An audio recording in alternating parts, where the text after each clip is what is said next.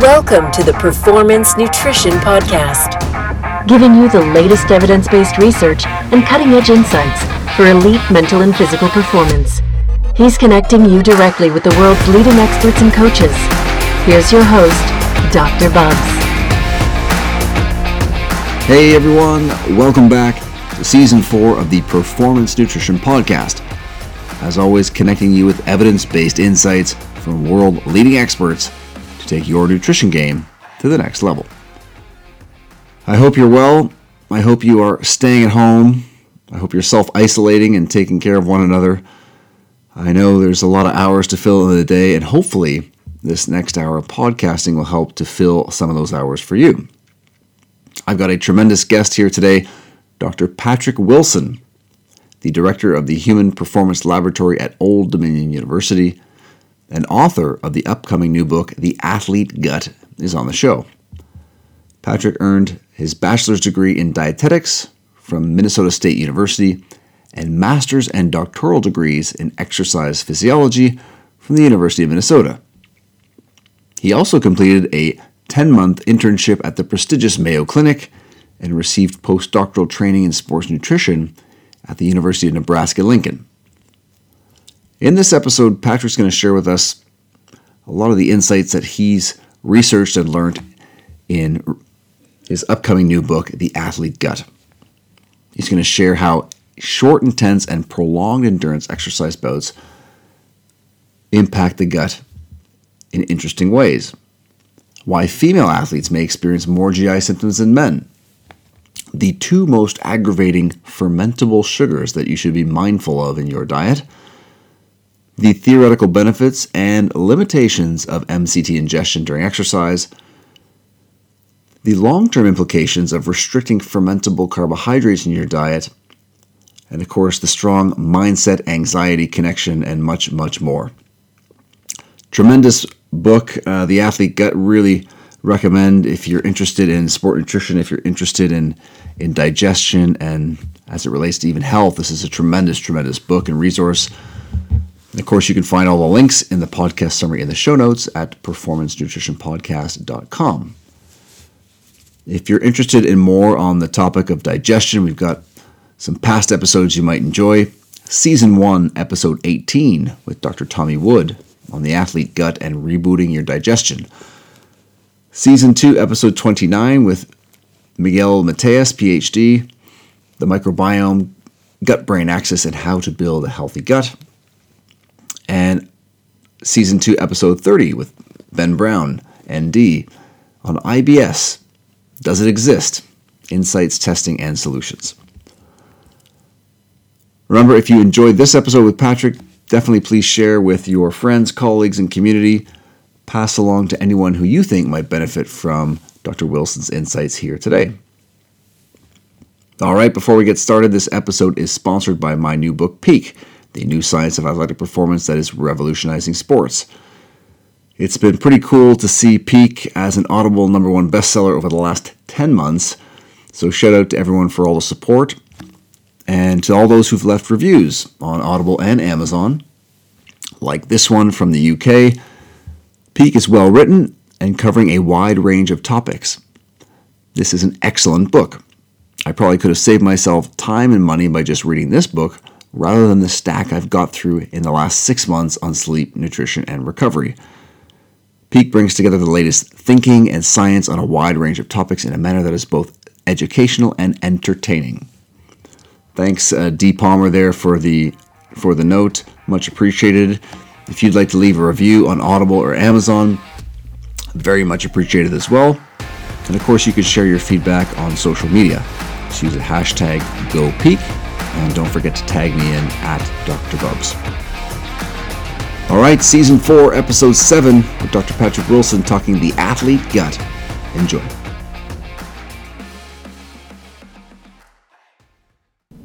Patrick, thanks so much for taking the time today.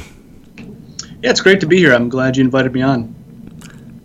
Terrific. Well, listen, I appreciate again you coming on, and I think the best place to start today would be for you to tell listeners a little bit more about yourself and your background in research. Sure. So I am currently a faculty member at Old Dominion University in Norfolk, Virginia. I direct the Human Performance Lab here. I did my PhD at the University of Minnesota. I did a postdoc at the University of Nebraska and then came out here in 2015, I believe. So I've been here for about five years. And I primarily do research on sport nutrition topics uh, with a focus on gastrointestinal symptoms in athletes. Uh, not only nutrition, though, but in the last couple of years here, I've been starting to focus more of my attention on some of the psychological origins of gut mm-hmm. problems in athletes in large part because there honestly is not a whole lot of research there. Surprisingly, you know, you hear a lot of anecdotes of athletes kind of giving getting the nervous gut syndrome before a race or a game, and we know um, that those anecdotes are out there, but there isn't actually a whole lot of research to back up how much of a problem that is, sort of more systematically. So, yeah, I mean, I've I've got a broad range of research interests, but in terms of you know, obviously the book, the athlete's gut you know, I spend a fair amount of my time uh, looking at nutrition and psychological origins of gut problems in athletes. Yeah, I mean it's fascinating stuff, and your your book is tremendous in the sense of these are questions and symptoms and things that over the last you know decades we've seen in athletes and clients, and of course as this has been accumulating, it's great to see you know the research going into that area and all the different insights that you've been able to obviously come across in your research, but also in putting together the book. So you know with all the different symptoms that we see from bloating, discomfort, pain, I mean, the list can get pretty long. One of the central themes that you talk about in the book is this idea of reduced blood flow to the gut. Can you explain a little bit more depth about how that impacts gut health and potential for uh, gut concerns? Yeah, and that's probably why you see gastrointestinal problems being more prevalent in short, high intensity uh, exercise situations, as well as super prolonged stuff like ultra marathons, uh, where the incidence of, for example, nausea can be, you know, 60% of athletes. So when you're exercising intensely, you get a large release of stress hormones like adrenaline that are going to redistribute blood away from your working muscle to, uh, excuse me, away from your gut to your working muscle because uh, obviously that's the priority, right? During exercise, is you need to supply that muscle with oxygen, with energy, so that it can do its work. So very high intensity, sustained exercise can do that more dramatically. But then as you go into farther distances, you see uh, reductions in gut blood flow happen fairly um, uh, in a large fashion, in part because people sometimes become dehydrated uh, they may not be drinking enough fluid because of heat stress and sweating. Mm-hmm. There's just kind of fewer resources to go around to a degree when it comes to fluid, uh, and that can be a contributing factor in some cases to pretty much every symptom. I mean, consistently across the board, you see when studies put people in a heat chamber and they make them exercise and compare it to in a more temperate environment, most gut symptoms get uh, more severe. Mm-hmm, so it's, it's, one of those underlying factors that probably makes most symptoms worse. You know, whether that be nausea, bloating, cramping. You know, it's kind of one that triggers most of the symptoms that you think about being associated with uh, uh, exercise. It's interesting because obviously today, you know, distance running with ultra marathons and these longer events are becoming increasingly popular, and you know, people like to combine these things with a holiday. So you'll often be going to Mexico or Jordan or, or somewhere quite warm to, to do these long runs. And so when we talk about, you know, overheating and the symptoms in the gut, are we just talking about the people who are really pushing at that high end of performance or in, in terms of that that effort level or even in if the environment's warm would even sort of a recreational ultra marathoner you know need to pay some attention to what might be happening in the gut it's it's both so the studies that put people in a heat chamber and then look at gastrointestinal function and symptoms. Most of them are using, you know, well-trained people, but they're not usually elite in most cases. It's hard to get enough subjects for a study where sure. all participants are going to be elite.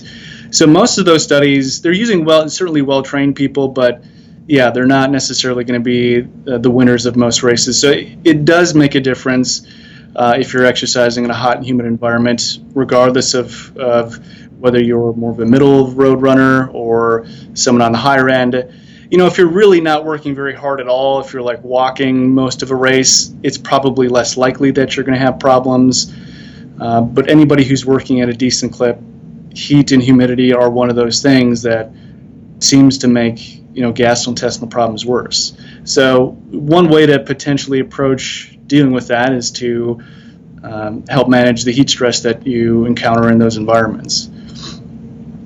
Absolutely, and I mean you talk about as well in the book the incidence of gut symptoms being higher in groups like younger uh, athletes or trainees, those with less training experience.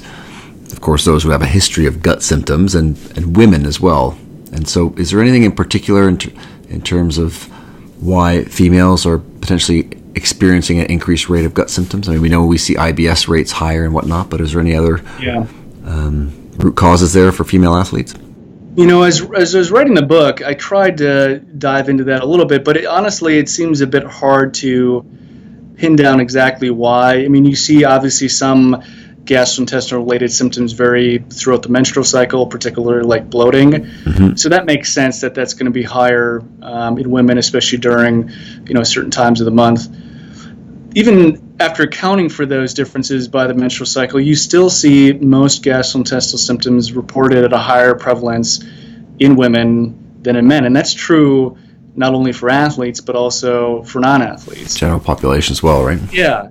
So you know, perhaps it has to do with how men and women sort of perceive um, things that are occurring in their body. Maybe women are more open to reporting some of those symptoms. yeah, they just realize what's going on, whereas men tend to ignore it. Yeah, I mean that's obviously a broad generalization that isn't for sure. everybody. No, uh, for sure. Yeah, but yeah, that, that's one hypothesis as to why maybe you see a higher rate of symptoms in women. But honestly, it's it's a little bit of a mystery, particularly during exercise when there's not necessarily a whole lot of research there to parse out.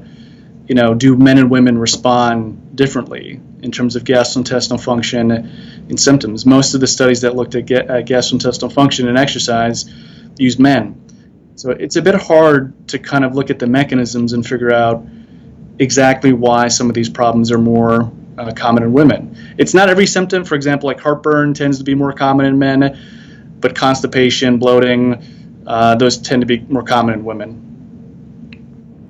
Yeah, and if we look at fueling, you know, if we shift gears a little bit to fueling, and of course, talking carbohydrates, we know that at exercise intensities, at high intensities, carbohydrates are really driving performance. And of course, you know, team and strength sport athletes, we're looking for around four to seven grams per kilogram uh, per day, and with endurance sport, that can ramp up to you know six to ten kgs uh, grams per kg per day. So there's a big there's a big range there, and of course, with all those carbs going into the gut, particularly again with the endurance athletes, many of them being simple or highly fermentable, you know, how does that potentially impact the athlete gut and, and the you know in your work looking at the application of you know lower FODMAP diets? What, what do we yeah. see there in terms of potential improvements? So I, I, think there's potential for both advantages and disadvantages when eating a larger uh, proportion of your diet as carbohydrate as an athlete.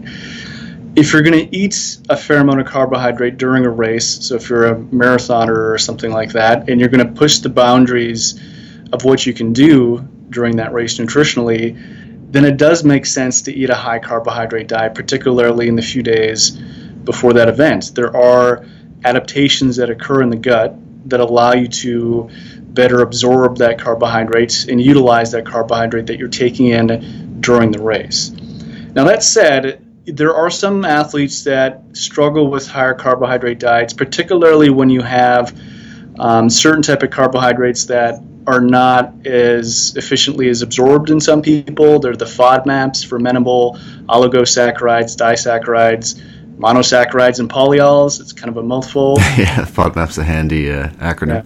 Yeah. yeah. So, you know, things like lactose, fructose, uh, fructans.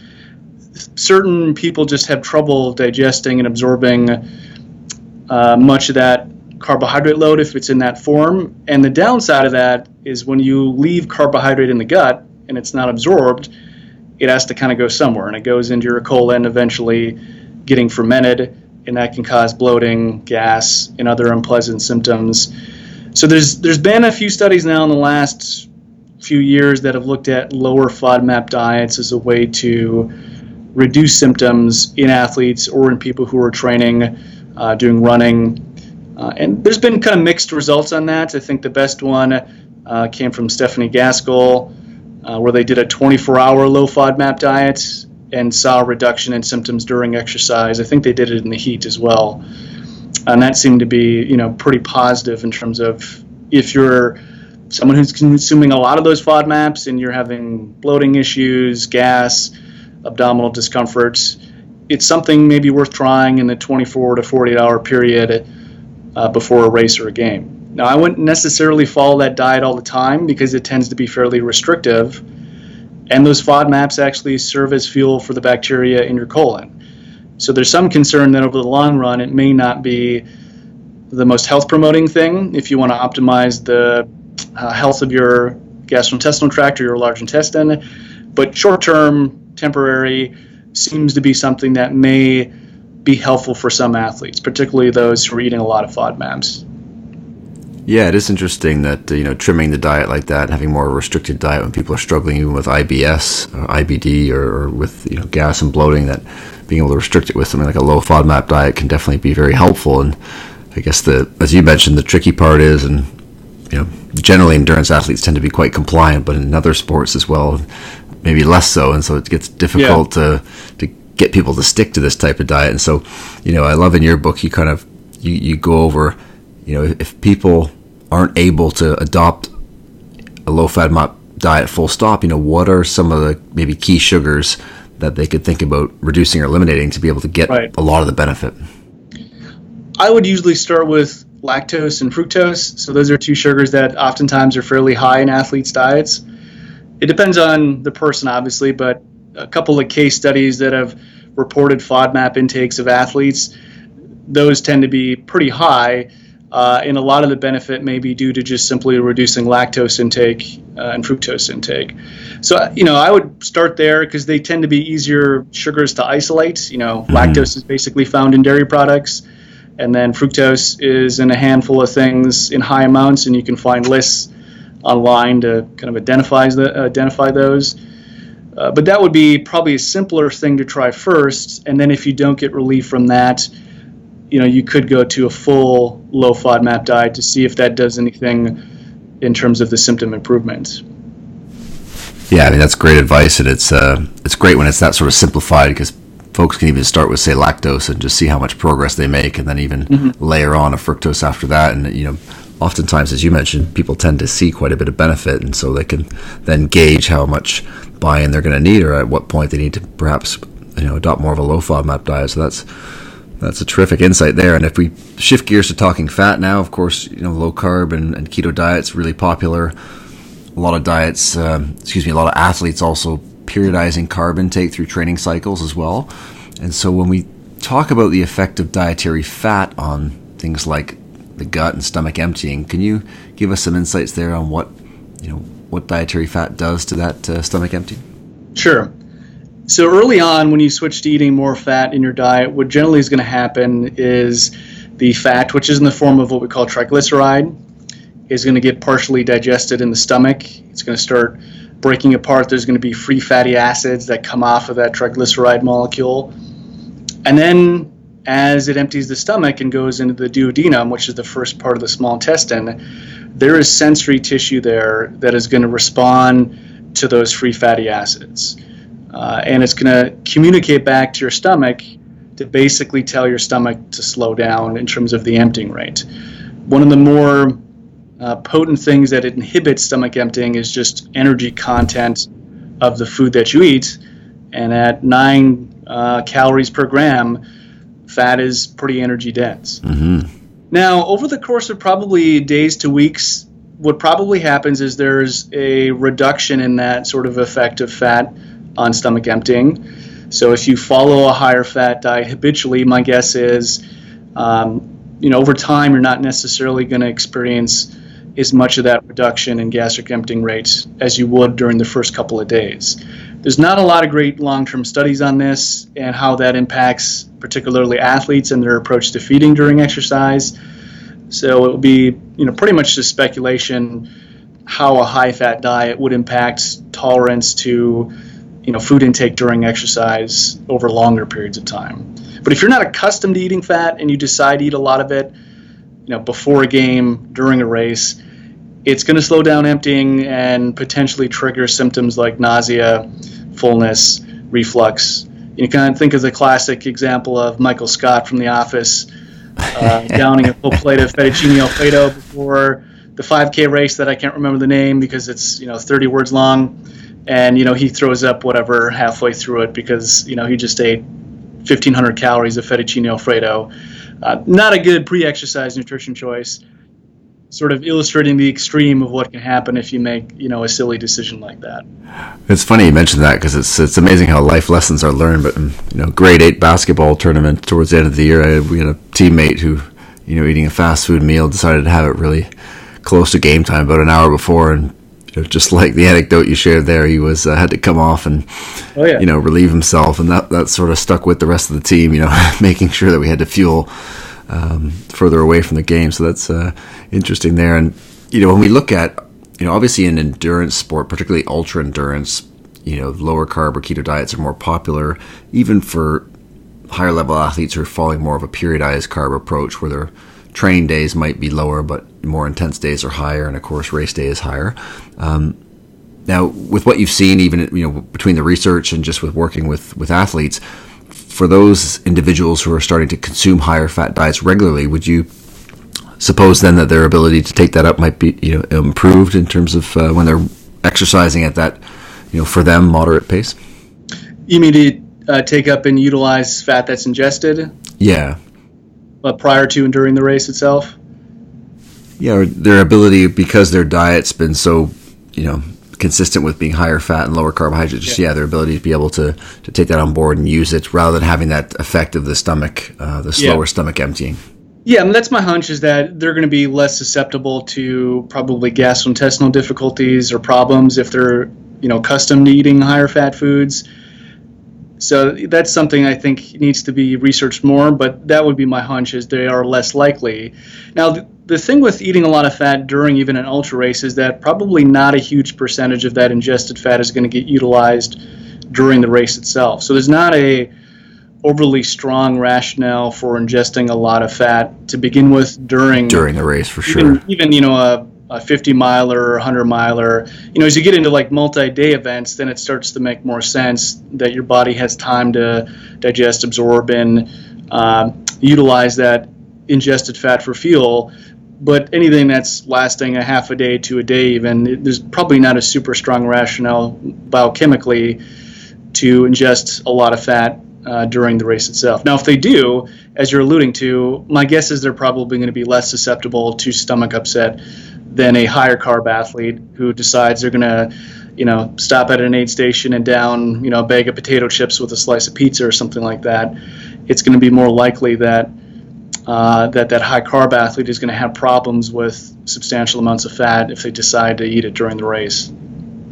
That sort of dovetails into my next question around, and you sort of answered a little bit there, but around MCT use with exercise and performance, and of course, ultra endurance being one sport where it's often utilized, and of course, many people um, anecdotally feeling like they're getting benefit and whatnot. But what do we actually see in the research, if in terms of potential benefit, or, or if there is any? Yeah, so medium chain triglycerides, they're digested and absorbed a little bit differently from the longer chain triglycerides that tend to predominate in most foods that people eat.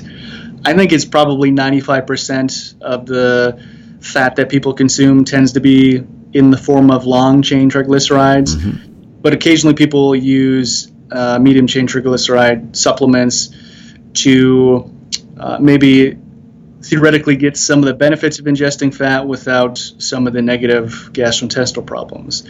So, medium chain triglycerides do not have as strong of an effect on gastric emptying as longer chain triglycerides. So, that's one theoretical benefit if you're going to consume some source of fat during prolonged exercise. The other potential benefit is that instead of being sort of uh, absorbed into the lymphatic system, like long chain triglycerides are, medium chain triglycerides are kind of put directly into the blood. It may be more readily used during exercise itself. Now, the issue becomes in higher dosages of medium chain, medium chain triglycerides. Gastrointestinal problems go up very consistently. In the studies that have fed people larger dosages in one sitting uh, or before exercise, you see nausea, diarrhea, loose stools, abdominal cramping be quite prevalent. So, single large dosages for somebody who's unaccustomed to consuming that is not going to be a good idea, you know, immediately before or during exercise, even with some of the theoretical benefits on gastric emptying um, that you see with the medium chain triglycerides. Yeah, I mean that's a pretty good way to derail performance, isn't it? To have a, a severe bout of cramping or or loose stool during exercise yeah. is, uh, is going to not be ideal. Now, if we shift gears here to protein, Patrick, and of course a trend these days toward plant-based proteins or more plant-based proteins, which you know makes me feel a little old because 20 years ago it was also very popular. It's a come full circle here. Yeah. And, you know, how do vegetable proteins impact the gut microbiota? And you know, second part here, if a client is actually struggling with, say, bloating or discomfort, would more plant-based proteins be helpful or potentially hinder? That's a good question, and unfortunately, there's there's actually not a lot of research that actually quantifies gut symptoms on uh, diets that are higher in protein when you vary the composition of um, that protein source, you know, from more plant-based versus animal-based. The few studies that I was able to find that I talk about in the book, in some cases, yes, you do see bloating, gas go up in people who are eating more plant-based sources of protein. So if you're consuming more legumes, nuts and seeds, that sort of thing, it is plausible that it could exacerbate uh, bloating and flatulence and that type of problem for people. So if those are the symptoms that really bother you, you know, you'd have to think carefully about the food choices that you make, the protein sources that you decide to eat, and realize that um, plant-based sources are not perfect. They, you know, they we think probably have health-promoting properties, but you know, in terms of gut symptomology, it's not always going to be uh, advantage. Straight line, right? Yeah. Yeah.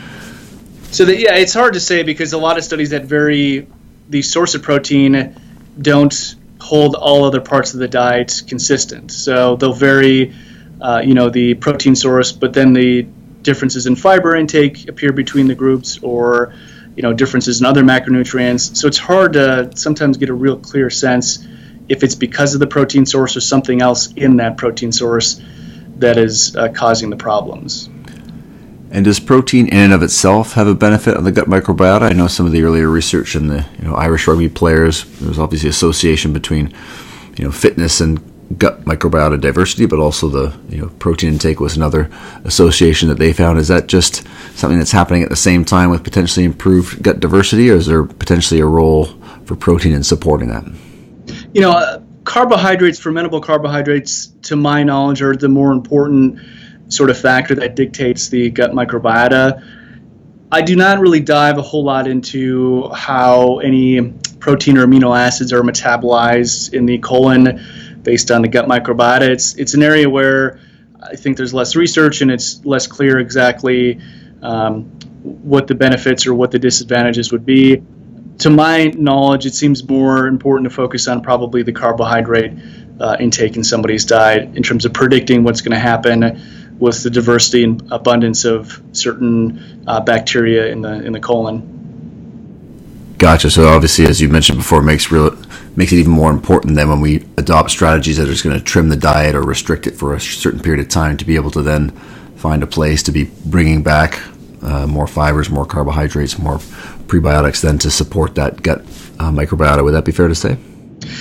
Yeah, I, it's pretty clear that if you dramatically change the fiber content or the carbohydrate content of a diet, it has an impact on the microbiota in terms of sometimes reducing the diversity or the amount of certain what we think of as health promoting bacteria. Now, the probably million dollar question is what does that mean in the long term? And to be honest, it doesn't seem like we really know at this point exactly what the long term health implications of that is. So I, you're kind of extrapolating from other studies that show a correlation between certain bacteria and health outcomes, and then you look at short term feeding studies or short term diet interventions, and you see changes in those same bacteria, and you want to extrapolate out years in advance or years into the future.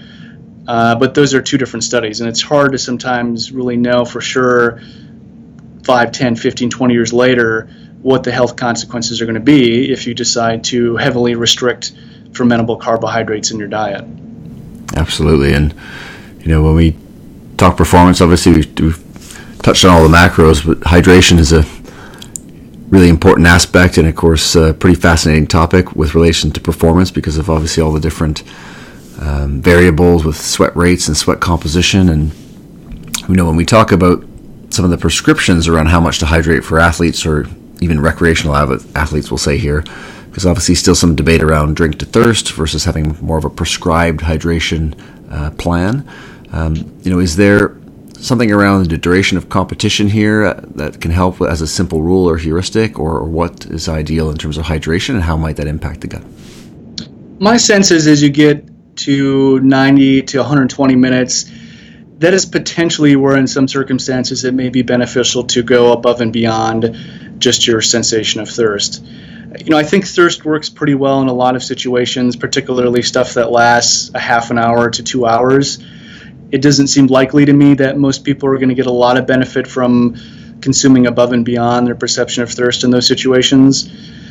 But as you get out to races that last, you know, 10, 12 plus hours, you know, theoretically the reductions in uh, plasma volume or reductions in body water in some athletes would be indicative of potentially they may need to drink a little bit more than what their thirst is telling them to drink. It's probably not all athletes, but there's a subset of athletes that would seemingly benefit from some extra fluid intake. The tricky thing is it's kind of hard to figure that out on an individual basis who is going to benefit, who isn't. And you see that reflected in the hydration guidelines. They're pretty uh, controversial depending on what organization you look at and what they're saying. And there's a lot of debate about what the optimal approach is. And I think as we get farther out in terms of durations of exercise, the unknown sort of multiply and it becomes harder to give uh, good recommendations because there's not a lot of research on those durations of exercise when we're talking about ultra races or things that last you know more than five hours. And so, for yourself, if you're assessing this and you've got an athlete in front of you who's a marathoner or, or, longer events, and you know, just as you mentioned, the research not being clear, and of course, you have this athlete's subjective experience of, of, of how they're coping with the with the fluids that they're taking on board. You know, for you, where's that that middle ground between kind of athlete subjective experience and, of course, what the research is telling us to find that um, to be able to say, hey, I think this is the right amount of water for that individual. You might need to go and do sort of a field test with an athlete and have them drink at, you know, a rate that's at their thirst, and then uh, in a similar environment, in a, a similar pace, have that athlete take a more aggressive approach and see whether or not it makes any difference in terms of their perceptions, in terms of their performance. Still, even then, it's kind of difficult because that's just you know one sample of each uh, scenario, and day-to-day variation in performance and how you feel can impact those things. So it, it does get tricky. I think accumulating experience over time will help athletes know whether or not thirst is going to be enough for them uh, in terms of their hydration, or if they need to take a more aggressive approach. It's one of those answers most athletes don't like to hear, is that you probably need to do some trial and error and some testing uh, to see how you respond, uh, and know that there aren't simple, straight recommendations across the board that apply to everybody. Yeah, I definitely have to do some tinkering, and you know when we talk about percentage of sweat loss, you know how does that impact things when we talk about you know gut discomfort? So in events where you sweat a lot, so if you take you know the better marathoners in a hot environment, they may be sweating over two liters per hour. You know when you do the math on it, it becomes pretty hard to replace enough of that fluid to stick with some of the guidelines that have been traditionally put out there. You know the ACSM traditionally has said if you can, try and minimize your body mass losses to two percent or less.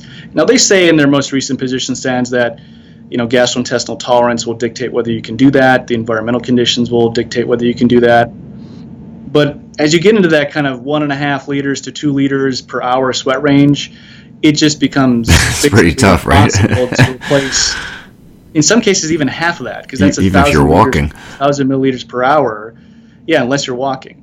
And the studies that try and uh, feed people or make them drink higher rates of fluid above and beyond their perception of thirst, we're talking about maybe doubling their regular intake, you consistently see that GI discomfort goes up in those studies. And in some cases, performance is harmed because if you feel bloated and full, you know, you're generally not going to be working as hard as you can in comparison to when you feel um, relatively comfortable in terms of your gastrointestinal uh, condition. Absolutely, it's fascinating, isn't it? That just the the, the mindset, the the perception um, of how one feels is, is, dictating a lot of this. And so, as you mentioned, that trial and error and being able to figure out the right amount is uh, that that part plays such a big role. And of course, when we think sweat loss, obviously sodium losses can vary markedly from one individual to the next, and oftentimes we associate that with increased risk of cramping. You know, is that something that we see in the research as being evidence based, or is there some uh, some gray there in terms of whether or not that's actually true, whether sodium depletion does lead to uh, to more cramping? I think it's definitely still gray, but the evidence has in the last few years shifted more towards probably showing that it's more likely other factors in the majority of cases that are causing exercise associated muscle cramps. You know, there have been some studies that have fed people pickle juice, for example, which is high in sodium, and shown reductions in cramp severity. I think Kevin Miller um, has done some of those studies. But the thing is, pickle juice contains other compounds that may have an effect on the body that are truly responsible for, you know, the reduction in muscle cramping. So these kind of spicy uh, compounds or things like vinegar, yep. pungent, activate these receptors in your gastrointestinal tract in your mouth that communicate with your nervous system to maybe reduce uh, output to uh, the skeletal muscle. So the the evidence there is growing that that's a more likely explanation, for example, for why pickle juice or mustard or their sort of spicy compounds seem to be in some cases helpful for relieving or reducing the severity of muscle cramps. And for the most part, the studies that have looked at sodium have not convincingly shown that it is a major factor in most cases. I'm not ready to say that it does not play any role in any situation, but I think for the most part, we don't really see intervention studies showing that supplementing with sodium is a good way to prevent muscle cramps. So I would try different approaches, either ingesting something like pickle juice or some of the other products that have been put out there, uh, or you know reducing your training volume before a race or a game, making sure you're tapering, making sure you're not starting the race too fast. Yep. Those are things that I think would be probably more effective ways to reduce muscle cramps than um, taking sodium capsules, for example. And you talk about race day nutrition, and of course, you know, a limiting factor to work capacity is that ability of the gut to take up, you know, carbohydrate and simple sugars to be able to work at that rate. And of course, you know, some of the strategies we see now of being able to try to actually train the gut to be able to take up more of these things. And you know, can you talk a bit about that strategy and, and what's happening in the gut, and if that's a potentially viable strategy for athletes or recreational athletes looking to really perform on race day? Sure. So the gut is a pretty adaptable organ, and I think if you look at case studies or even competitive eaters, you see that clearly people can dramatically shift their tolerance to feeding to the point where you know they can consume 70 plus hot dogs. Yeah, it's just awful, now, isn't it? A couple of people in the world can do that, but yeah. it does show that that is possible, right? Now, that's obviously not going to be something an athlete is going to even attempt to do, but it does provide evidence, though, that the gut is adaptable and that if you are habitually practicing uh, your race day nutrition or your game day nutrition during your training, it would lead you to believe that that's going to be helpful for improving tolerance to feeding during your game or during your race. Now, the adaptations that occur in the gut to some extent are probably nutrient specific, meaning if you want to digest and absorb carbohydrate faster, you should probably eat a high carbohydrate diet. Similarly, we already talked about the effects of a high fat diet. On the other hand, some of it may just be becoming accustomed to food in your stomach during exercise uh, above and beyond what you normally are used to. So, sort of uh, just a perceptual improvement in the tolerance. And there's studies that suggest that that is part of the reason why, you know, if you drink larger amounts of fluid, during training, over time, you become less uncomfortable with that same amount of fluid. So it's partly probably nutrient specific, and then partly just effect of, you know, being accustomed to having something in your gut, in your stomach that's a larger volume. Yeah. Now, the mean, question is, I was just say lastly yep. that the impact on performance is still a bit unclear. So does that extra food intake, does that extra carb intake and fluid intake allow athletes to perform better. And I think it probably depends on the athlete and depends on the event, uh, but not universally across the board. I wouldn't expect every athlete to benefit from that approach, especially if you're a more, you know, middle road uh, competitor and you're not trying necessarily to shatter records or something like that. Mm-hmm. I don't necessarily think that you need to take that sort of aggressive approach, um, assuming that you're not trying to be super aggressive about what you're doing during your game or race itself. Yeah, great point. I mean, some of this continuous glucose monitoring studies with uh, recreational athletes showing that level of overfueling of just you know too much fuel coming in that they can't cope with it and you know bonking and hitting the wall later on in the race. So that's definitely something to to consider for those folks. And you know, Patrick, when we think of the gut, and of course, so many again clients in the general population, athletes over the years coming in with with gut issues and struggling to resolve gut problems, even with you know obviously with conventional methods and other methods, and you know the mindset, the individual's mindset, psychological stress, these things over the years, you know, I've noticed have really play a big role in people's chronic conditions or chronic gut conditions, and you know what do we see in the research as it relates to psychological stress and and gut function? And you know, in your book, obviously, you even talk about things like injury risk and illness. Can you can you touch on that? So psychology is one of those things that I think definitely plays a large role in gastrointestinal issues for a subset of athletes, maybe 25, 30% of athletes who are kind of your you know highly strung people who seem to have issues with managing their life stress and anxiety. And my research that I've done supports that. So one of the studies that I've done looked at gastrointestinal symptoms over the course of a month in 150 endurance runners. So basically, they uh, track their gastrointestinal symptom severity after every single one of the runs for that 30 day period. And then at the end of the 30 day period, they filled out questionnaires looking at life stress and anxiety. And of any factors that I evaluated in that study, including age, experience, running intensity, you see anxiety and stress being as predictive as anything else in terms of the severity of gastrointestinal problems that those runners were reporting wow. over a month's time. Now, the correlations are not strong, but that's true basically of almost every other factor we look at in these observational studies, and that's probably because most gut symptoms are multifactorial. Mm-hmm. It's not one thing that generally causes somebody problems, it's a multitude of things. But a person's psychology definitely seems to play a role it's not surprising if you look at the general population, then you see similar correlations. People who are reporting more life stress and anxiety tend to report more gastrointestinal problems, whether it be a diagnosable condition like IBS or dyspepsia, or kind of like a subclinical condition where they don't have um, something quite as severe, but they still have more problems than the average person. So it's a factor that I think, unfortunately, has been understudied in the realm of sport uh, sport performance and training.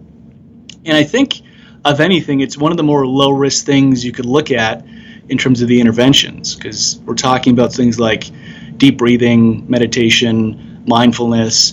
Those are not particularly risky interventions, and they seem to be pretty effective at reducing gastrointestinal problems in people who have things like IBS. So I, I hope that the research in the next you know five ten years stuff that not only I do, but that other investigators will take a look at. Uh, are these approaches effective at reducing gut problems during exercise in athletes? Uh, if we can show that, I think it would be, you know, pretty helpful for advancing, you know, a very practical type strategy that could be used by, you know, lots of different athletes, particularly those who struggle with stress and anxiety management.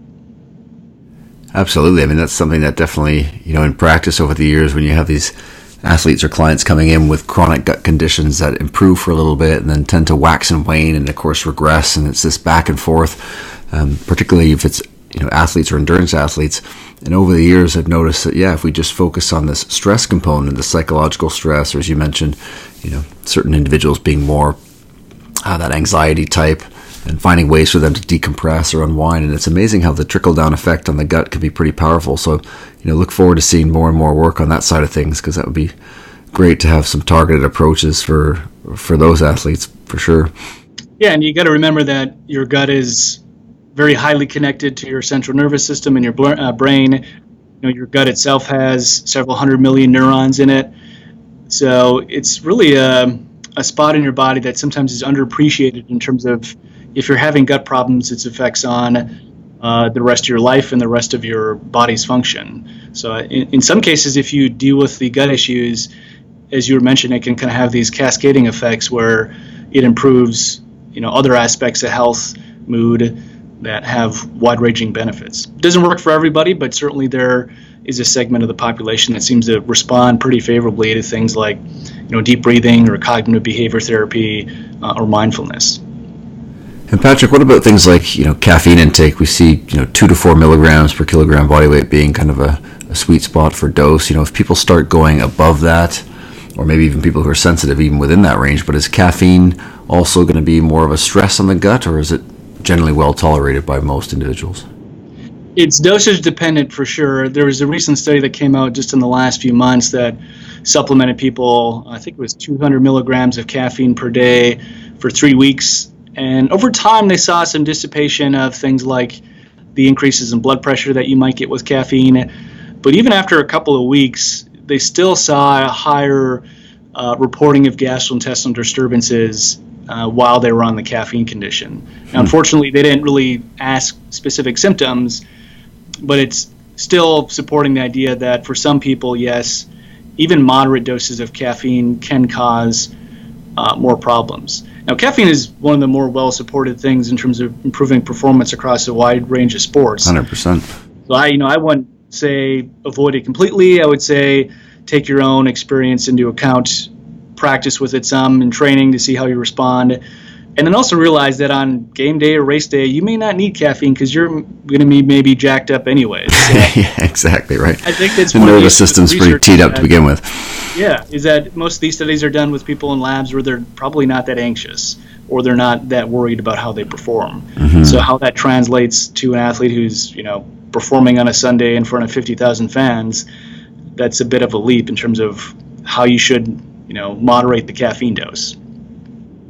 And Patrick, obviously running a human performance lab and, and being, you know, an expert deep in this field, when you look at, you know, areas coming up or questions that you're trying to still solve, you know, what are some areas that, uh, you know, excite you or problems that you're trying to solve that could uh, potentially provide some some breakthroughs for athletes or even general population?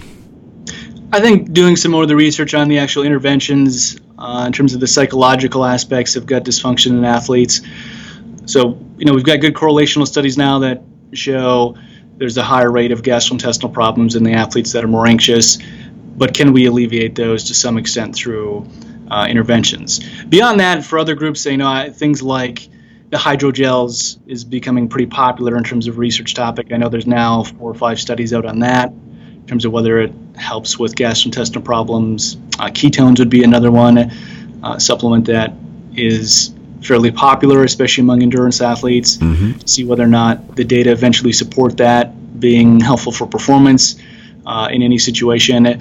So uh, those would be, I guess, a few that just off the top of my head, uh, I would say are going to be probably heavily studied in the next five years. In addition to the FODMAPs thing that we talked about earlier.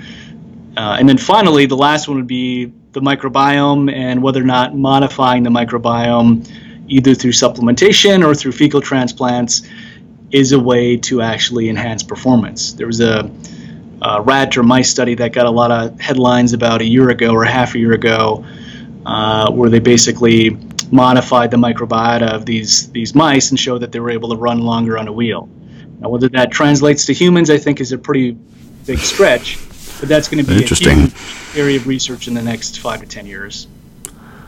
Yeah, fascinating stuff, and you know, for yourself at the collegiate level, when you look at the athletes that you see, um, are there certain sports in particular that you see more um, concerns and distress than others?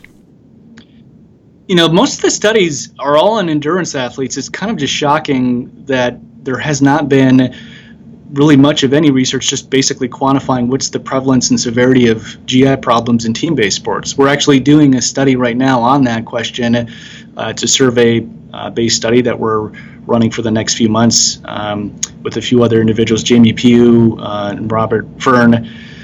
so we're, we're hoping to get some better answers on the issue of gastrointestinal problems in team-based athletes to see if they're less, more, or equal to uh, that of endurance athletes. Now, I would say of any sort of group ultra runners, you see maybe the highest rates. You know, you see 96% in some studies having some gastrointestinal symptoms. That's a lot 60% of people. 60% having nausea. Yeah. And 40% saying that gastrointestinal problems are affecting their performance. So that's definitely a group that has a lot of problems with uh, gastrointestinal issues.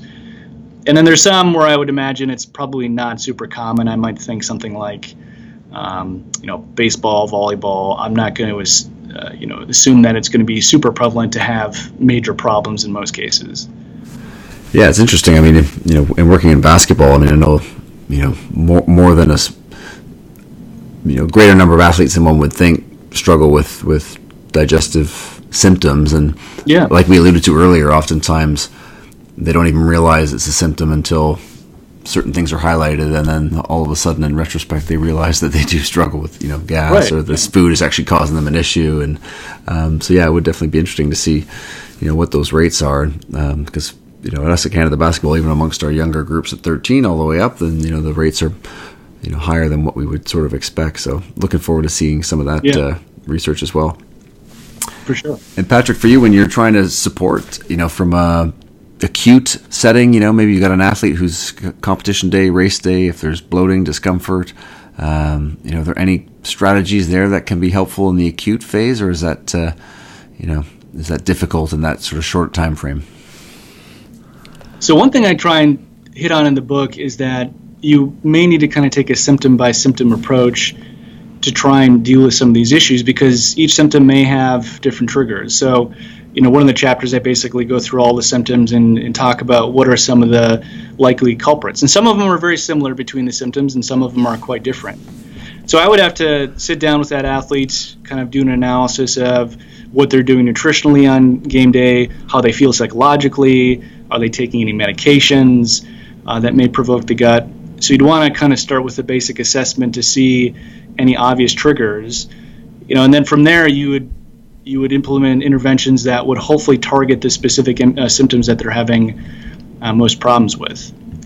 So it's yeah, it's a bit hard to say just across the board what would be helpful. For sure. It's largely dependent on what symptoms they have most problems with and what they're already doing in terms of their you know nutrition, supplementation, and medication usage. Yeah, terrific. And you know, Patrick, listen to Athlete Gut, phenomenal book. I mean, you you, you dive deeply into the topic, obviously, and cover all areas of uh, of support. And so, I think for anybody listening in who has clients, athletes who are struggling with, you know, GI issues, gut issues, this is definitely uh, a deep dive into the subject. So, um, appreciate you taking the time, Patrick. You know, where can people stay connected with you and uh, and all your fantastic research? So they can go to my website, theathletesgut.com. You know, the book is coming out in late April. And again, it's the athlete's gut, the inside science of digestion, nutrition, and stomach distress. So, uh, sometime late April, early May, most people would expect to uh, get a copy if they decide to order it. But yeah, the athletesgut.com has my information, uh, link to the book, and then link to my social media uh, where they can follow me on that if they're interested in uh, what I'm up to. Awesome. Well, we'll definitely include that in the show notes. And uh, again, appreciate you taking the time today, Patrick. This was fantastic. Yeah, been a great conversation. Thank you. Thank you for listening to the Performance Nutrition Podcast. If you enjoyed the content, please subscribe on iTunes, YouTube, or your favorite podcatching platform to show your support. Also, a special note this summer, we'll be launching an online course centered around the work from my new book, Peak. So if you enjoyed the book and looking for a deeper dive into continuing education in performance nutrition, as well as continuing education units for strength coaches, dietitians, practitioners, then head over to athleteevolution.org. That's athleteevolution.org and sign up to our pre-sale list where you'll be the first to hear about when we launch this exciting course. Lastly, if you have any questions or want to leave a comment on today's episode, be sure to reach out on social media at Dr. Bubbs and fire away with those questions and comments. Thanks for listening, folks, and see you next time. The Dr. Bubbs Performance Podcast endeavors to provide accurate and helpful information to listeners. These podcasts cannot take into account individual circumstances and are not intended to be a substitute for health and medical advice from a qualified health professional. You should always seek the advice of a qualified health professional before acting on any of the information provided by any of the Dr. Bubbs Performance Podcasts.